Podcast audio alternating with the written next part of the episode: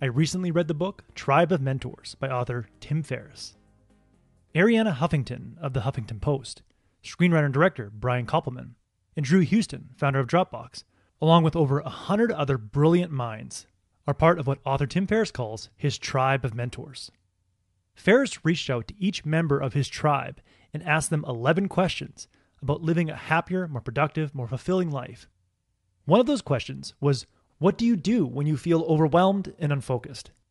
Among the hundreds of answers in Tribe of Mentors, I discovered three daily practices that many smart and successful people turn to when they feel overwhelmed and unfocused. Daily practice number one move. Best-selling author Tom Peters says, Whenever I feel overwhelmed and unfocused, I walk, walk, walk. A 30 minute out of office walk with no devices almost invariably clears my head. Actress Aisha Tyler says, Whenever I feel overwhelmed and unfocused, I stop everything and take a long walk alone. Long contemplative hikes where I get ample time to daydream and think with no opportunity to sprint to my desk and obsessed about minute work obligations, allow solutions to bubble up to the top of my mind.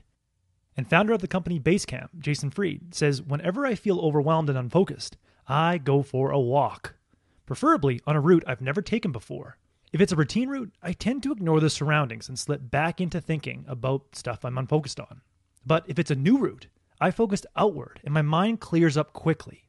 It seems like it has to be about 30 minutes or more to really do the job, but nothing refreshes me like walking in a new direction towards something or somewhere I haven't headed before.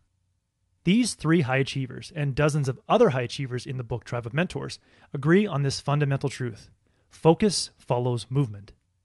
When you walk, you walk away from overwhelm and into a state of clarity. Each step you take sheds a bit of overwhelm and leaves it in your tracks. Jimmy Fallon says, I'm kind of bummed that it took me so long to realize how great long walks make me feel. So the next time you feel overwhelmed and unfocused, drop what you're doing and go for a long walk. Bonus points if you walk in a new direction and you walk in nature. Daily practice number two meditate. Blogger Leo Babauta says, When I feel overwhelmed and unfocused, I drop into my breath.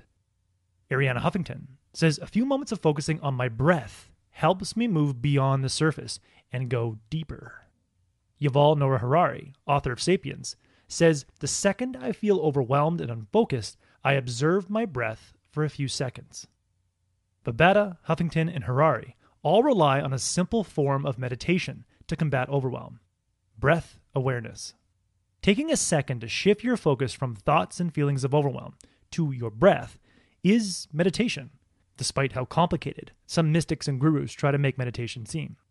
A 20 minute meditation session involves shifting your attention from a distracting thought to being curious about the natural rhythm of your breath over and over and over again for 20 minutes.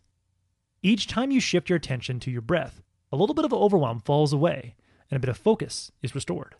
Author Yuval Noah Harari says without the focus and clarity provided by two hours of daily meditation, I couldn't have written Sapiens or Homo Deus, his two best selling books. Many people in Tribe of Mentors recommend 20 minutes of meditation in the morning and 20 minutes in the afternoon. According to Jimmy Fallon, every smart person and stable person I know both walks and meditates. But I suggest not meditating while you're walking for now. Daily practice number three Memento Mori. On a sunny morning in June 2005, Steve Jobs told the Stanford graduating class of 2005 that almost everything all external expectations, all pride, all fear of embarrassment or failure, these things just fall away in the face of death, leaving only what is truly important. Several brilliant minds in Tribe Mentors echo this same truth.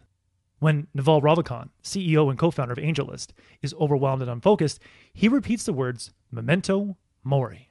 Memento mori is Latin for remember you must die. Now, it might seem dark to think about death, but it doesn't need to be. When I remember that my time is limited, I tend to appreciate the world around me. Everything and everyone around me will be gone one day, so why not enjoy it? Why walk around angry, stressed, overwhelmed, and miss the good in every situation? Tim Urban, creator of the blog Wait But Why, uses death to pick his projects and the people he spends his time with. When deciding what creative project to work on next, he asks himself, Would I be happy if my epitaph had something to do with this project? He says, For me, the epitaph test is usually a reminder to focus my time and effort on doing the highest quality and most original creative work I can. And when considering who to spend his time with, Urban asks himself, Is this someone I might be thinking about when I'm on my deathbed? So the next time you're feeling overwhelmed and unfocused, use death to spark a sense of appreciation and clarify your priorities. In the end, I think the music producer Rick Rubin says it best. Probably the most important thing for me to remember when I get overwhelmed is to not feel the need to continue on and push through.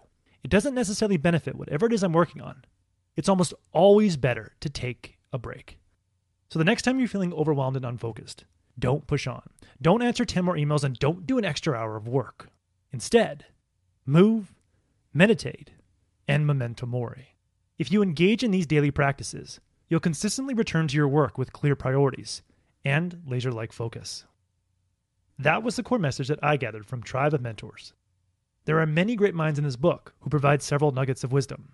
I highly recommend it to anyone who feels stuck or needs a bit of a boost in life. If you would like a one page PDF summary of insights that I gathered from this book, just click the link below and I'd be happy to email it to you. If you already subscribe to the free Productivity Game email newsletter, this PDF is sitting in your inbox. If you like this video, please share it and as always, thanks for watching and have yourself a productive week.